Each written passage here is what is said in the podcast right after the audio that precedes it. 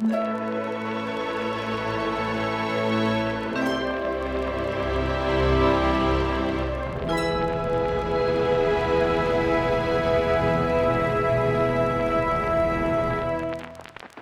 to part two of this out of line discussion with Amanda Carter Gomez. Okay, so tell me about um tell me about you. Was was social media a thing when let's see, 8 years ago, 9 years ago. So was social media were you on social media when you became a new mom? I was on Facebook. That Okay. was the extent of it at the time. hmm And um, do you feel like social media played any role in your expectations as what motherhood would be like? Um, any sort of expectations of, you know, how you should be talking about your first days and months as a mother? I feel like at the time, Facebook, I was probably on it not uh, not a ton. I think what I did do at the time was follow a lot of like m- young mom blogs. Mm, Um, and by young, I mean like you know um, women who are having you know babies in their you know mid to late twenties or like thirty, early thirties. Um, so that's who I I think I, I I did do that a lot, and I think that probably that comparison of what that looks like for them was a lot. mm, mm. Um, and so, what about now? What about you as a mother? Are your kids aware of social media? Do you talk to them about it at all? Well, no, we don't talk about it much. They don't have phones or anything of that nature. Um, my eight-year-old has gotten to the point where now he's like, "Don't, don't put that on, don't put that on Instagram or don't put that on Facebook." But we don't really show them. If, and he goes through phases with that. But I'll take, we'll show them pictures of them, or I'll Uh-huh. show them a picture of them that I shared. But they don't, they don't use it. Um, we don't even. We're kind of a, and it's not because I like have. I'm like, we're like a tech free home. We're not, we just aren't like techie people. So we don't even own an iPad. So my children don't have a ton of exposure to stuff like this. I mean, we have a TV and they love to watch movies or, you know, um, things of that nature, but we just, they I think they're kind of oblivious. And I think I remember Winslow, I say this, he's oblivious, but he did write a persuasive essay at the end of second grade asking for a phone, Ah! telling him me that he would go play outside more if he had one oh, and he would read more if he had a phone. God. Yeah, which is so. Right, So he's definitely aware of it, but I also expressed to them that there is going to be such a small portion of their life where they are not going to be connected to technology, and that I want to preserve that for as long as possible for them because once they do become connected, it's just it's a different way of living, Hmm. and so I'm conscious about trying to just like hold off as long as possible. Mm. Mm.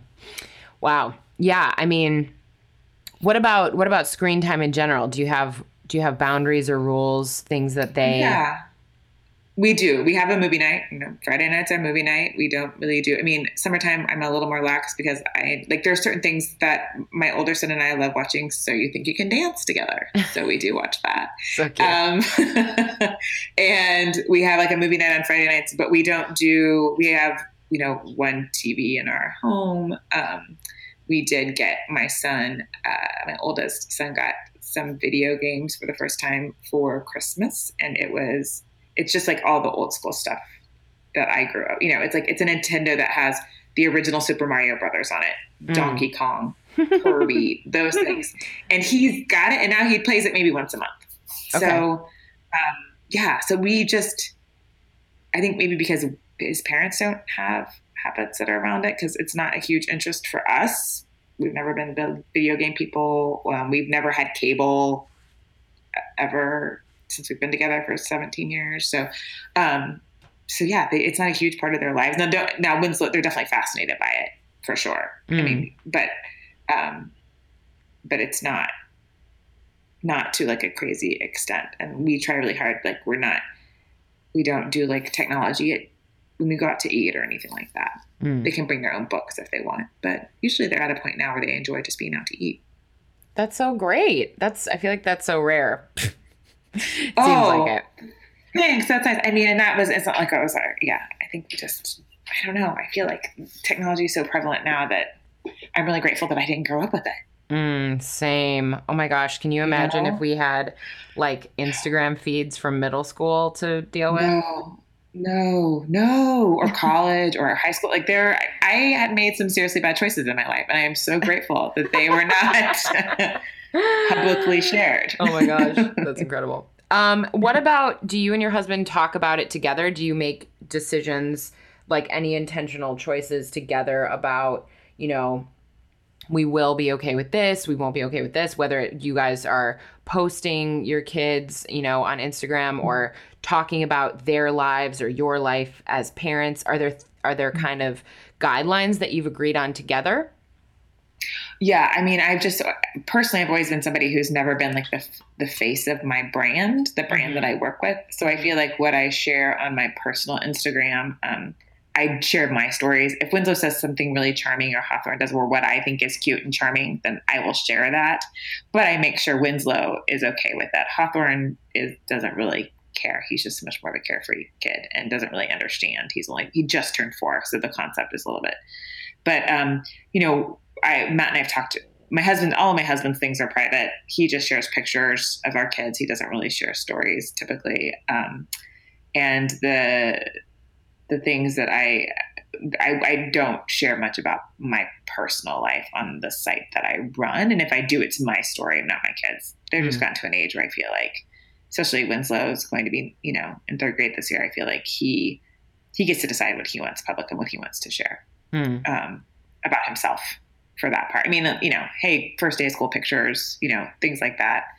Um, but but personal stories or things that he talks about that you know feel private to him i, I would not personally share mm-hmm mm-hmm um, yeah. I, I find it so fascinating because you know we have some friends um, like you and I have, uh, you know, a friend who like doesn't post her children's faces anywhere on the internet. So there's lots of like backs of heads and shoes and things like that um, that show up in what you know gets posted. But then there are some people who are the opposite extreme, where like their children are in paid Instagram campaigns on a daily basis, and there's everything in between. So I just think it's, especially since technology is so new for their generation, for the, you know, the littles, the ones who are four, five, six, you know, 10 years old. Um, it's so interesting to hear how parents are choosing to talk about social media, t- use technology. Um, and yeah, I, I, find it really fascinating um, to just kind of hear experiences and choices with with parenting. So it's kind of juicy. Yeah.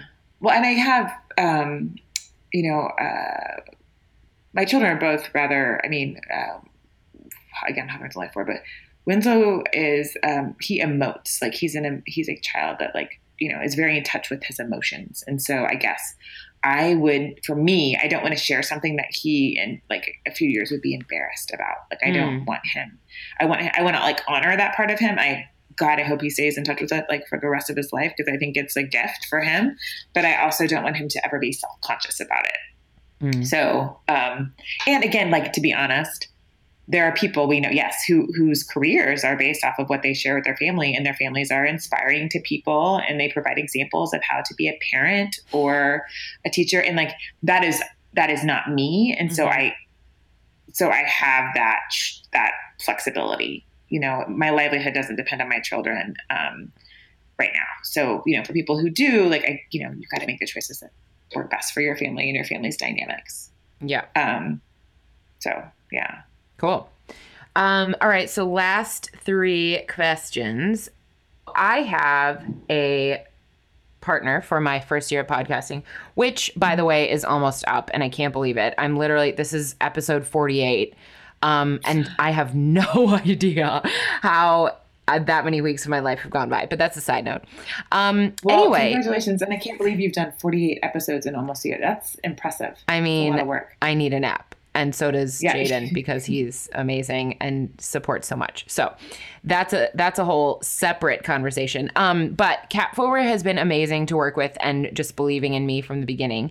And they're all about risks, and that's why they took a risk on me, which is so oh, amazing. Um, but I want to know for you if when it comes to let we've been talking about postpartum depression, we've been talking about motherhood, we've been talking about social media. Can you think of like what is a risky thing for a mother to do these days when it comes to social media?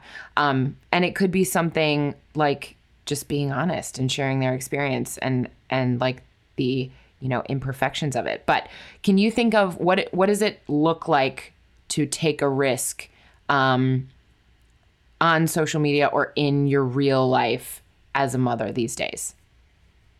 And are we talking about positive risks i'm assuming? I mean yeah Not like dangling your baby out the window uh, type of risk okay. well i mean that is a risk so yeah let's say like let's say like creative bold stretch yourself for a positive reason. Yeah, let's yeah, we'll yeah. put positive risk on it. Um, I think women who are sh- open to sharing their untraditional birth experiences with regards to like how they got pregnant, like be it like the, the conception aspect. Um, and I am sharing stories. Actually, this is someone you and I both know who recently had a child at the her first baby at the age of 41, and she inspired me to create a series on the fold actually about talking about motherhood beyond the age of 40 because um, she was so hesitant to tell people that she was pregnant because everything she read online terrified her mm. all the stories that she read about women who were like that that age range 40 and beyond having children um, for the first time or second time were really scary and I, that was like very opposite of the experience I had in my personal life. I know a lot of women who have had really beautiful experiences in their pregnancies um, and delivering children after the age of 40. So I think women that can, whatever it is in your new unique situation, women who talk about um, raising children with special needs or, um, you know, having an unconventional path in motherhood, whatever that looks like for them, I always find that really brave and awesome. Mm, I love that.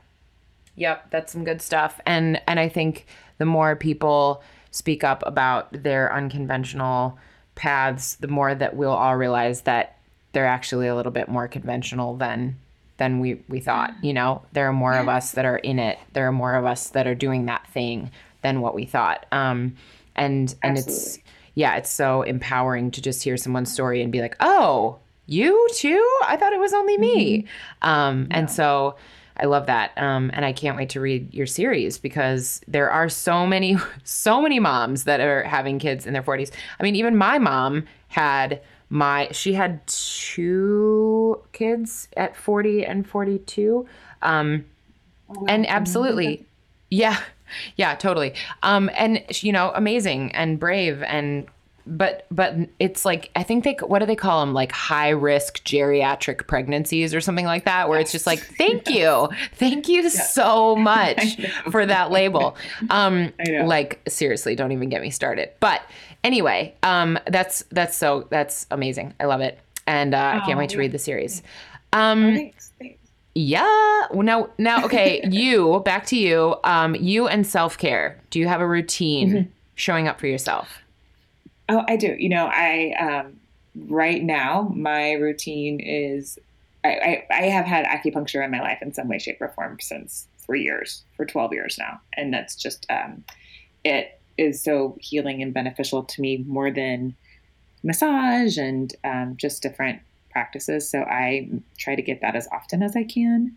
Um, currently, I have insurance that covers it. I always like encourage people if that's anything that's of interest to them to see if they have um, preventative care coverage because that can be really great and financially much more viable. Mm. Um, I do meditate when I can, and that can be like once every three months, or if I get on a kick, it's like three times a week. It just goes in ebbs and flows, but I do feel better when I do it. Um, and I do yoga. Mm. So, how often? Nothing, um, maybe once a week.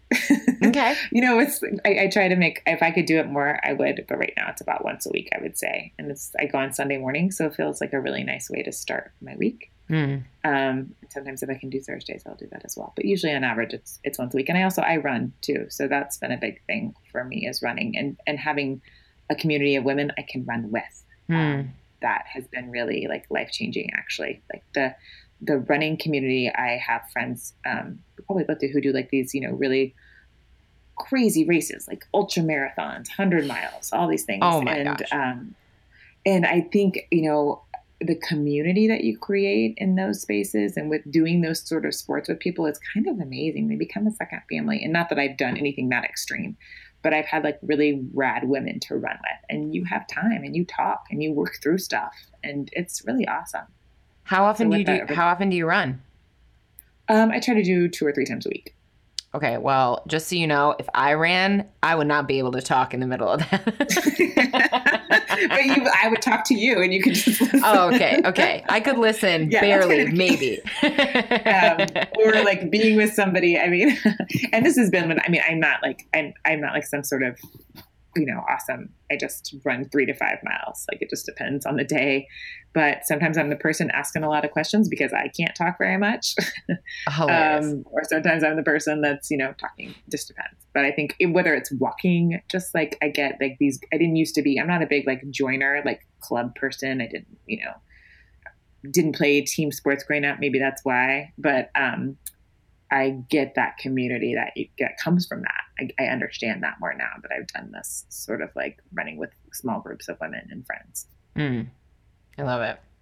Um, yeah. And what about what about the last question? And I ask everyone, and mm-hmm. I want to know. Um, What's what's an angle that you would take if you were gonna if you were gonna be in a room and meet someone that you're like, oh my gosh, this person and I are so different. Like whereas we're like as night and day as could possibly you could possibly imagine. We have nothing in common.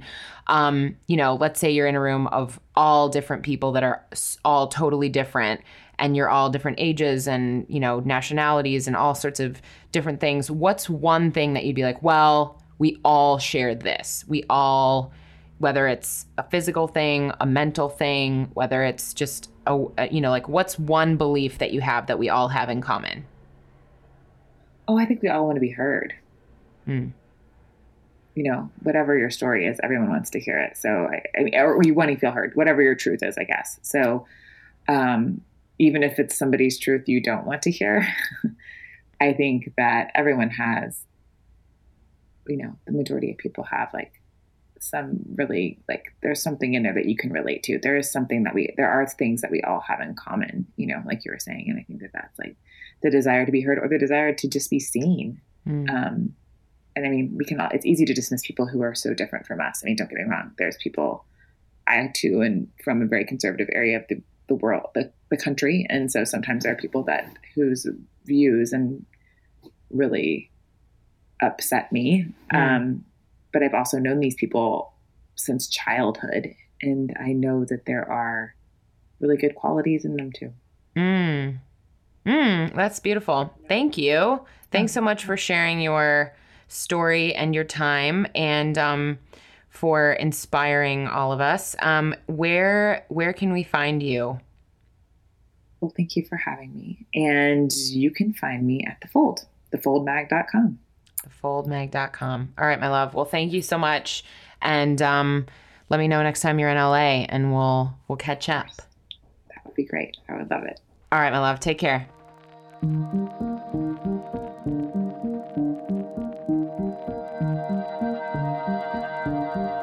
You've been listening to Out of Line with Caroline Lee.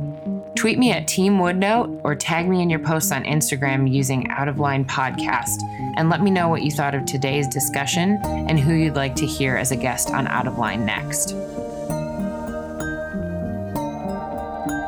This episode of Out of Line was produced by me, Caroline. All sound editing, engineering, and original music composition by Jaden Lee. And a big thank you to Cat Footwear for working with Out of Line this season. Hit subscribe to get the next episode on your mobile device when it drops next week. And if you love what you heard, please whip out a review, will ya?